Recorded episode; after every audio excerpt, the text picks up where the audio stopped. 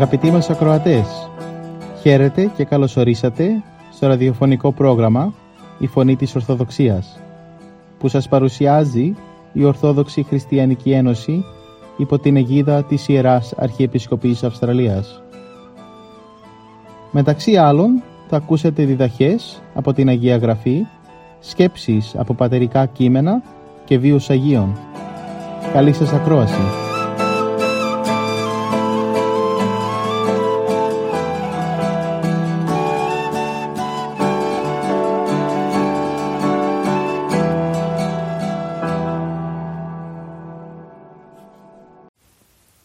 Στην σημερινή μας εκπομπή, ο καθηγητής Μιχαήλ Αντωνιάδης θα μας μιλήσει για την παραβολή του Καλού Σαμαρίτη, του Καταλουκά Ευαγγελίου, κεφάλαιο 10, στίχη 25 έως 37.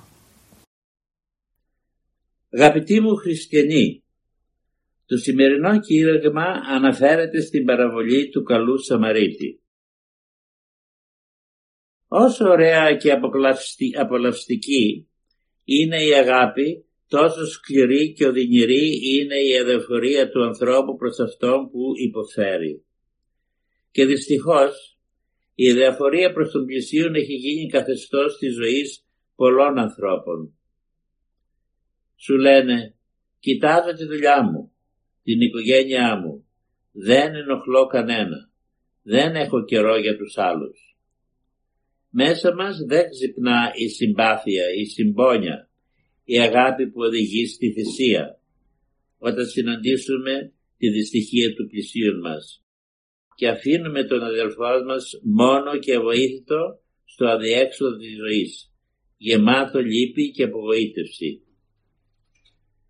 Τέτοια λύπη και απογοήτευση γέμισε την ψυχή του ανθρώπου της σημερινής παραβολής.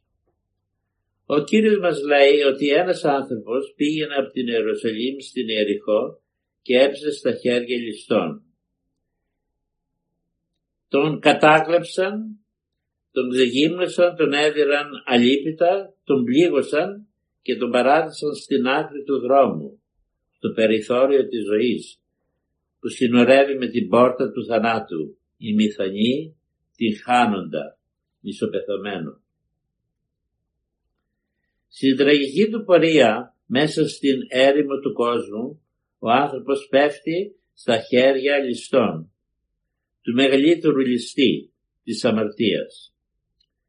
Αυτή του κλέβει τα νιάτα, τη χαρά της ζωής, την αγνότητα της ψυχής, την ειλικρίνεια του χαρακτήρα και τον αφήνει η μηθανή τη χάνοντα, μίσο πεθαμένος στην τύχη του. Σε λίγη ώρα περνά ένας Ιουδαίος και κατόπιν ακόμα ένας άλλος και οι δυο τους άνθρωποι θρήσκοι. Εργαζόταν στο ναό και βέβαια ομόθρηση και ομοεθνής του πληγωμένου. Πλησίασαν τον πληγωμένο, είδαν σε ποια κατάσταση ήταν και έφυγαν αμέσως, βιαστικοί. Μήπως βιαζόταν να πάνε σε καμιά σπουδαία δουλειά; Ή μήπως φοβήθηκαν ότι οι ληστές ίσως ήταν ακόμη εκεί γύρω και ίσως οι ίδιοι θα πάθαιναν τα ίδια; Ή μήπως νόμισαν ότι ο άνθρωπος ήταν ήδη νεκρός οπότε δεν μπορούσαν να κάνουν τίποτα; Ή εφόσον ο τόπος ήταν έρημος και δεν υπήρχε κανένας θεατής να δει τη βοήθεια που θα προσέφεραν δεν υπήρχε και λόγος να την προσφέρουν διότι κανείς δεν θα τους επενέσει. Αυτή δυστυχώς είναι η συμπεριφορά πολλών χριστιανών. Αποφεύγουν να δείξουν αγάπη, να πούνε ένα λόγο παρηγορίας, να ανακουφίσουν τον πόνο, να κάνουν μια θυσία. Και όμως αυτός θα είναι ο νόμος της κρίσεως. Κατά πόσο βοηθήσαμε τον άλλο που έχει ανάγκη ή όχι. Έτσι ο κόσμος είναι γεμάτος από ανθρώπους χωρίς φίλους, γιατί ο καθένας αδιαφορεί για τους άλλους. Το μεγαλύτερο κακό που μπορούμε να κάνουμε στους άλλους δεν είναι να τους μισούμε, αλλά να διαφορούμε για αυτούς. Αυτό είναι το κέντρο της απανθρωπιάς. Αυτό το έγραψε ένας μεγάλος Άγγλος, συγγραφέας και φιλόσοφος, ο Μπέρναρτ Σόρ, σε ένα βιβλίο του που έχει τον τίτλο «Ο μαθητής του διαβόλου», δηλαδή «The Devil's Disciple». Σε λίγο περνά ένας Σαμαρίτης. Αυτός άνθρωπος διαφορετικός. Πλησιάζει τον διεγωμένο, τον περιποιείται, τον βάζει πάνω στο άλογο του και τον πηγαίνει σε ένα πανδοχείο. Εκεί έμεινε μαζί του όλο το βράδυ και την άλλη μέρα δίνει στον πανδοχέα δύο χρυσά νομίσματα λέγοντας «Φρόντισε για αυτόν τον ξένο και αν ξοδέψεις περισσότερα από αυτά που σου δίνω τώρα θα σου τα δώσω στην επιστροφή μου». Ο Ιησούς μας εξηγεί σήμερα ότι η αγάπη και τα καλά έργα είναι τα μόνα διαβατήρια για τη βασιλεία των ουρανών. Με την αγάπη μπορούμε να συναντήσουμε την ψυχή του άλλου και όταν δεν συνανθούμε τον άλλον δεν μπορούμε να συναντήσουμε το Θεό. Γιατί ο δρόμος προς το Θεό περνά από το κατόφλι της ζωής του κάθε συνανθρώπου μας. Κάποτε ο Ντοστογεύσης, αυτός ο μεγάλος συγγραφέας Ρώσος, περπατούσε στο δρόμο και συνάντησε ένα ζητιάνο. Δεν είχε χρήματα να του δώσει. Τότε πήρε το χέρι του, του το φίλησε και απολογήθηκε που δεν μπόρεσε να το βοηθήσει. Αυτό θα πει πραγματική ανθρωπιά. Η αγάπη είναι μια οδυνηρή παρέτηση από πράγματα που δικαιωματικά μας ανήκουν, προκειμένου να ωφεληθεί ο πλησίο μας που υποφέρει. Η αγάπη δεν περιγράφεται, αλλά βιώνεται. Την ζει κανείς, την κάνει πράξη και αμέσως παίρνει πληρωμή από το Θεό. Ο καλός Σαμαρίτης είναι μια συγκινητική μορφή στην οποία ο Κύριος απεικόνισε ουσιαστικά τον ίδιο τον εαυτό του. Γιατί αυτός είναι ο πρώτος, ο κατεξοχήν καλός Σαμαρίτης. Μας αγάπησε με άπειρη αγάπη. Ζητά να δείχνουμε κι εμείς αγάπη προς όλους. Προς τους εχθρούς μας επίσης.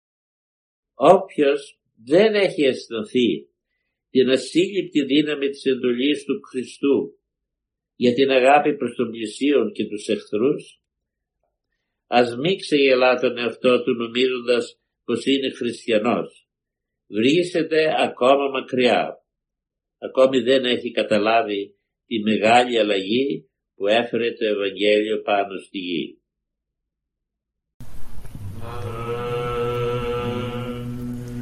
Silvia the Bonn.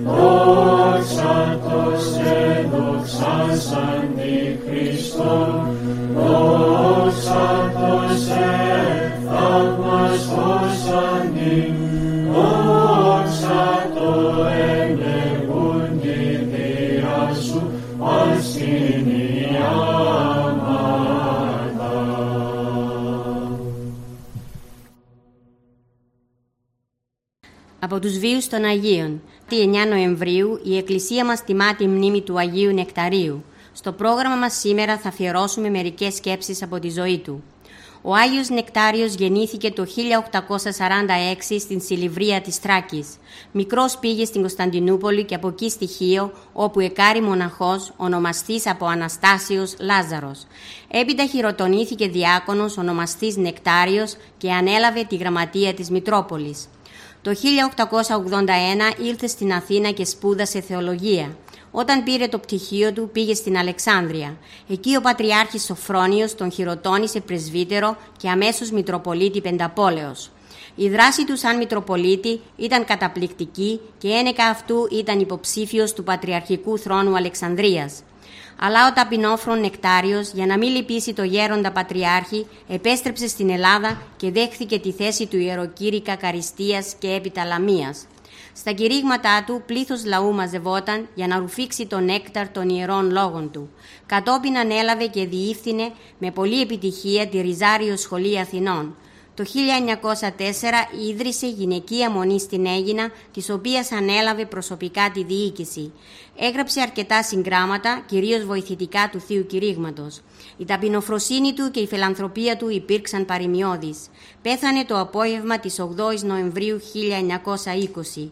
Τόση δε ήταν η αγιότητά του, ώστε επετέλεσε πολλά θαύματα προ και μετά τον θάνατό του.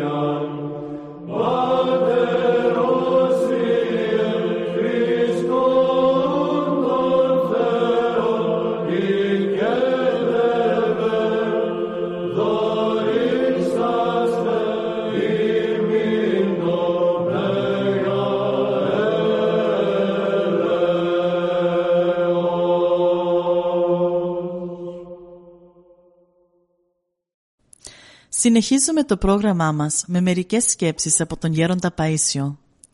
Χρειάζεται πολύ προσευχή, μας λέει. Σήμερα ζούμε σε χρόνια αποκαλύψεως. Δεν χρειάζεται να είναι κανείς προφήτης για να το καταλάβει. Τα πράγματα προχωρούν τάκ-τάκ. Τι μας περιμένει δεν ξέρουμε. Όλη αυτή η κατάσταση που επικρατεί το δείχνει. Γι' αυτό για έναν λόγο παραπάνω τώρα πρέπει να στηριχθούμε πιο πολύ στην προσευχή και να πολεμήσουμε το κακό με την προσευχή. Η μόνη λύση αυτή είναι να παρακαλούμε τον Θεό να λυπηθεί τα πλάσματά Του, αν και δεν είμαστε να μας λυπηθεί. Δεν θα βρεθεί άκρη. Καθένας ό,τι του λέει ο λογισμός θα κάνει.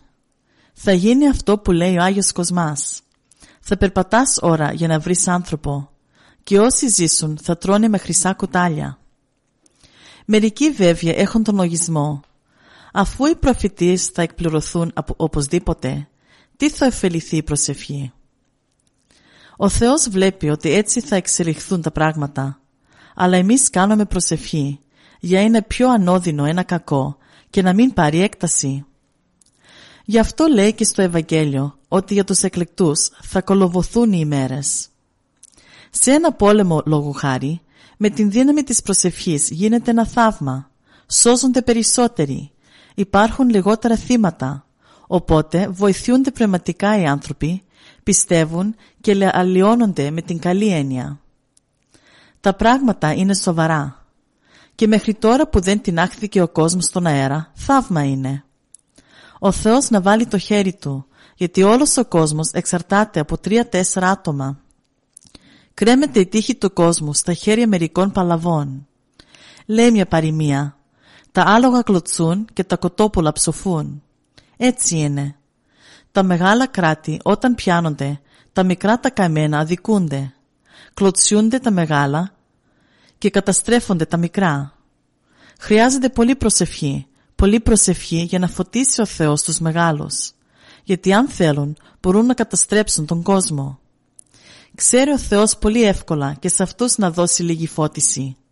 Αν ο Θεός φωτίσει, βγάζει ένας μια διαταγή και αλλάζουν όλα.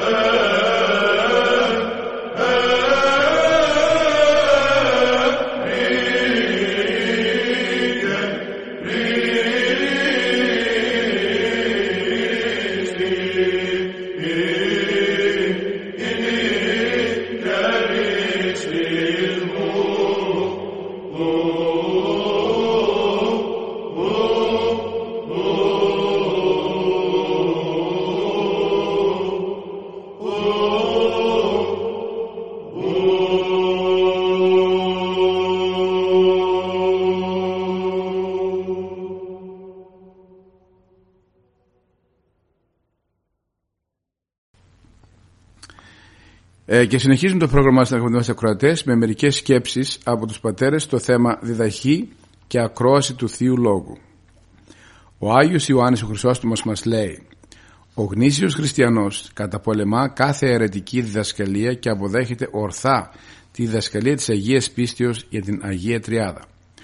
Ο γνήσιος χριστιανός αποφεύγει εσχρά κέρδη, είναι ευλαβής, όσιος και προσέχει τι διαβάζει, τι συμβουλεύεται και τι διδάσκεται, διδάσκοντας και νουθετώντας τον εαυτό του σύμφωνα με όσα λέει η Αγία Γραφή. Παρακολουθείτε τακτικά την ανάγνωση των Αγίων Γραφών και μη συζητάτε ανώφελα και κάνετε ζημιά εκείνους που σας ακούν. Είναι επικίνδυνη η ακρόαση όταν δεν προσθεθούν στα λόγια και τα έργα.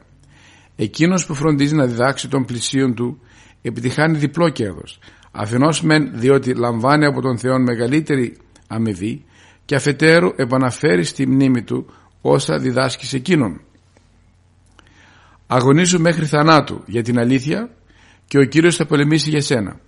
Αρκεί ένας και μόνον άνθρωπος κινούμενος από τη φλόγα του Ιερού Ζήλου για να διορθώσει ολόκληρο λαό. Μεγάλο αγαθό είναι το να ελεεί κανείς τους φτωχούς. αλλά τίποτα δεν είναι τόσο μεγάλο όσο το να απαλλάζει κάποιον από την πλάνη. Μην περιφρονείς και τους λίγους επειδή δεν μπορείς να διδάξεις πολλούς ούτε να διαφορήσεις για τις μικρές επιτυχίες επειδή εσύ επιθυμείς τα μεγάλα κατορθώματα. Όπως η πείνα είναι σημείο σωματικής υγείας έτσι και το, και το να ενδιαφέρεται κανείς να ακούει τα λόγια του Θεού μπορεί να το θεωρήσει ως απόδειξη ψυχικής υγείας. Όπως τα σώματα που δεν καθαρίζονται στο λουτρό είναι γεμάτα από ρήπο και ακαθαρσία, έτσι και η ψυχή που δεν απολαμβάνει πνευματική διδασκαλία έχει επάνω της πολλές κοιλίδες από τα αμαρτήματά της. Όπως η γη που δεν καλλιεργείται μεταβάλλεται σε χέρση και γεμίζει από αγριόκλαδα έτσι και η ψυχή που δεν απολαμβάνει πνευματική διδασκαλία φυτρώνει αγκάθια και τριβόλια. Και ο Μέγας Βασίλειος λέει να κρατάς το στόμα σου σιωπηλό και την καρδιά σου προσεκτική.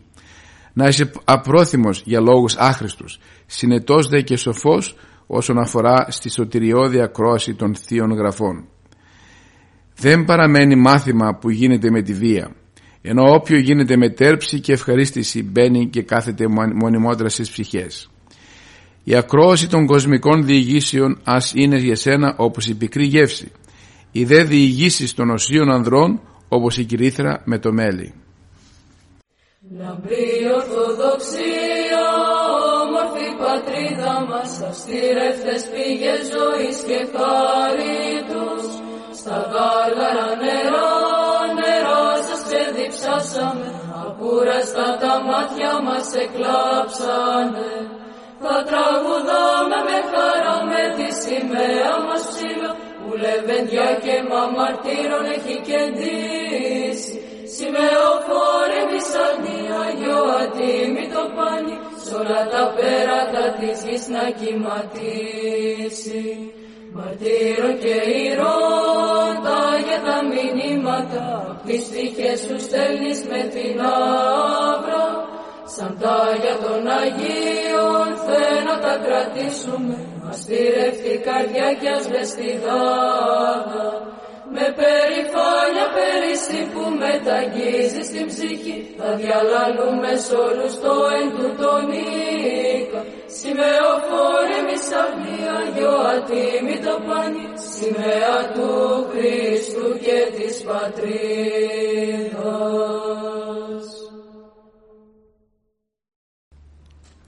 Συνεχίζουμε το πρόγραμμά μας με μερικές σκέψεις από τον Γέροντα Παΐσιο για τον τρόπο με τον οποίο πρέπει να αντιμετωπίζουμε τις δυσκολίες και τις αδικίες. Είπε λοιπόν ο Γέροντας «Ο άνθρωπος πρέπει να χαίρεται όταν τον αδικούν, όχι όμως να επιδιώκει να τον αδικούν, γιατί αυτή η ενέργεια δεν έχει αγάπη.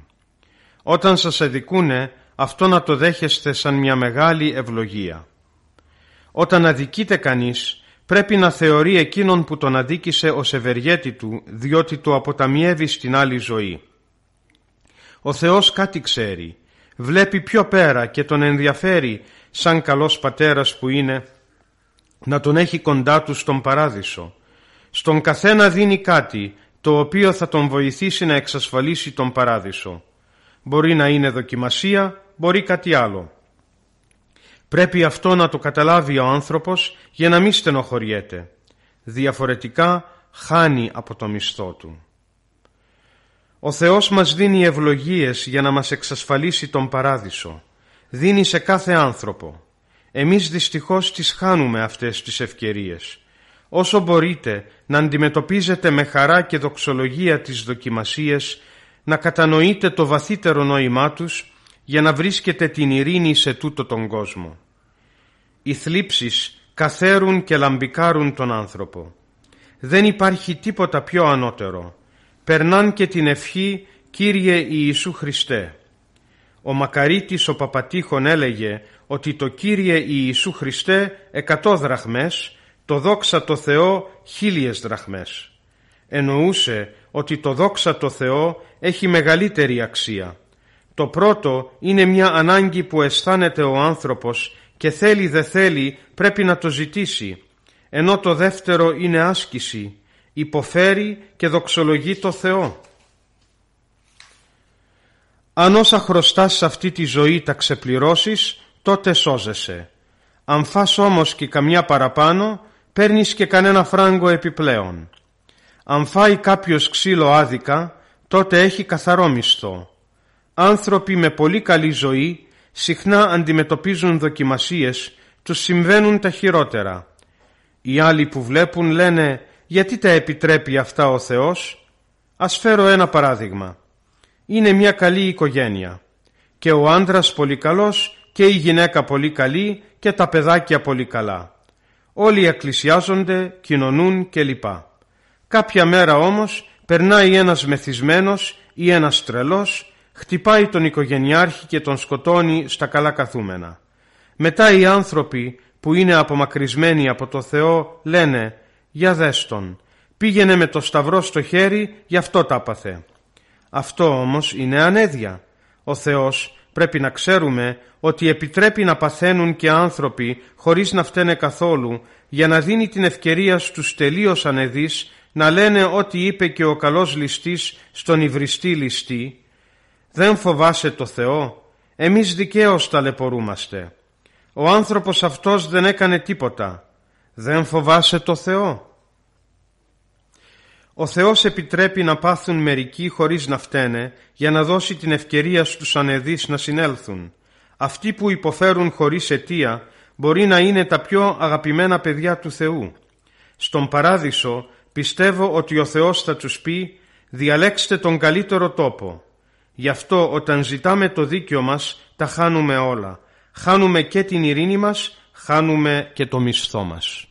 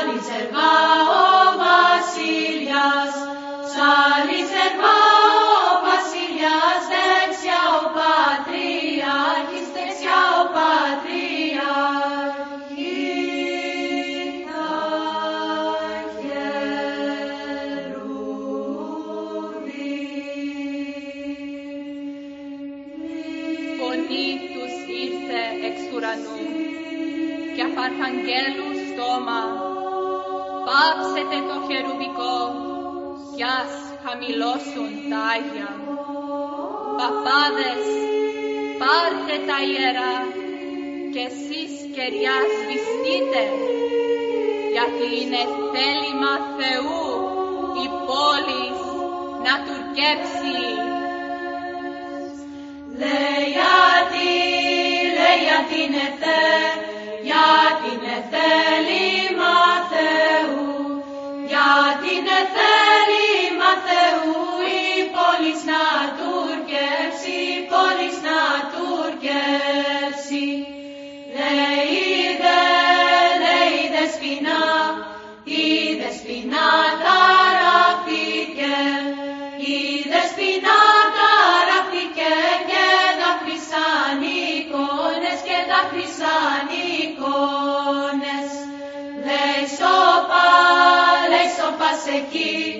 Σώπα σε εκεί,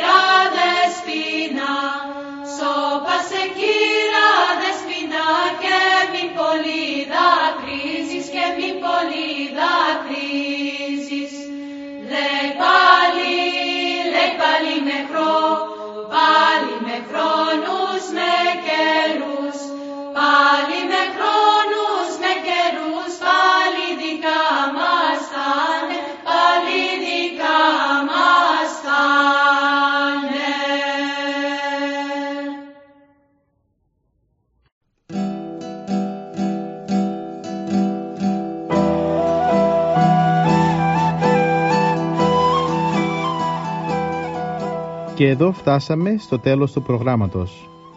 Σας ευχαριστούμε για τη συντροφιά σας και θα είμαστε και πάλι κοντά σας την επόμενη εβδομάδα. Μπορείτε επίσης να μας παρακολουθήσετε στο Facebook, Spotify και στο YouTube κανάλι Greek Orthodox Christian Society Sydney. Αγαπητοί μας ακροατές, ο Θεός μαζί σας. Χαίρετε.